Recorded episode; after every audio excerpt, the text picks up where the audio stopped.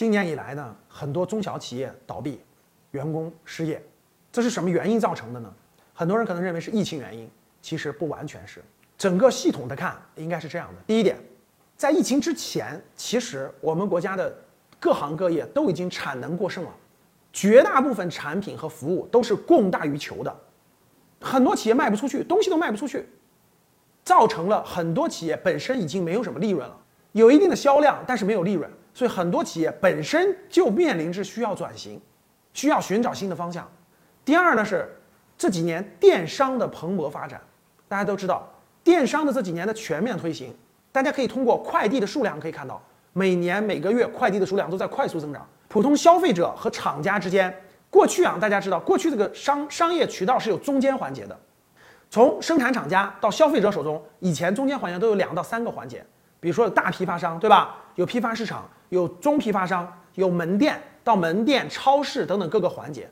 电商是什么？消灭一切中间环节，消灭一切中间环节。现在消费者可以直接买到厂家的供货，厂家直接开个网店，是不是就可以从消费者这儿购买了？所以价格很便宜，消费者发现很多东西价格都非常便宜了。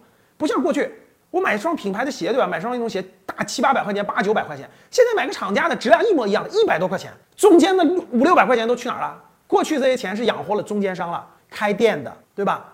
搞批发的现在都不存在这些环节了，造成了这个信息的透明，中间商、渠道商这些都是过去的中间环节，现在大部分都倒闭了，所以这批人是受影响最大的。过去本来想，哎，我产品是别人的，对吧？客户也在别人那儿，我我借助开几个店谋生的都不行了。再加上第三点，大家知道疫情一直没有过去，已经持续了哇快两年时间了。这个过程当中，这种反复一反复就几个月的时间，对很多行业产生了确实是重大的影响。比如说旅游行业，比如说餐饮行业，比如说培训行业，本身就造成了很大的影响。扛了几个月，老板老板也没钱扛了呀，没法扛了，房租、员工工资各方面都扛不住啊。所以各位，经过这一系列的影响，很多中小企业有的是失去了生存的价值，有的是失去了这种生存的这种能力。所以时代在发展，时代在进步，很多。未来的方向，各位创业确实越来越难了。未来你要么就有一定的技术含量，有一定的技术含量，要么你就有一定的这种价值观或者品牌或者这种呃影响力，能够有一定的这种粉丝，有一定的这种客户基础，两者可以直接做对接，所有中间环节都会消失。对未来的选择，一定要做好战略规划和清晰的定位选择，才能立于潮头。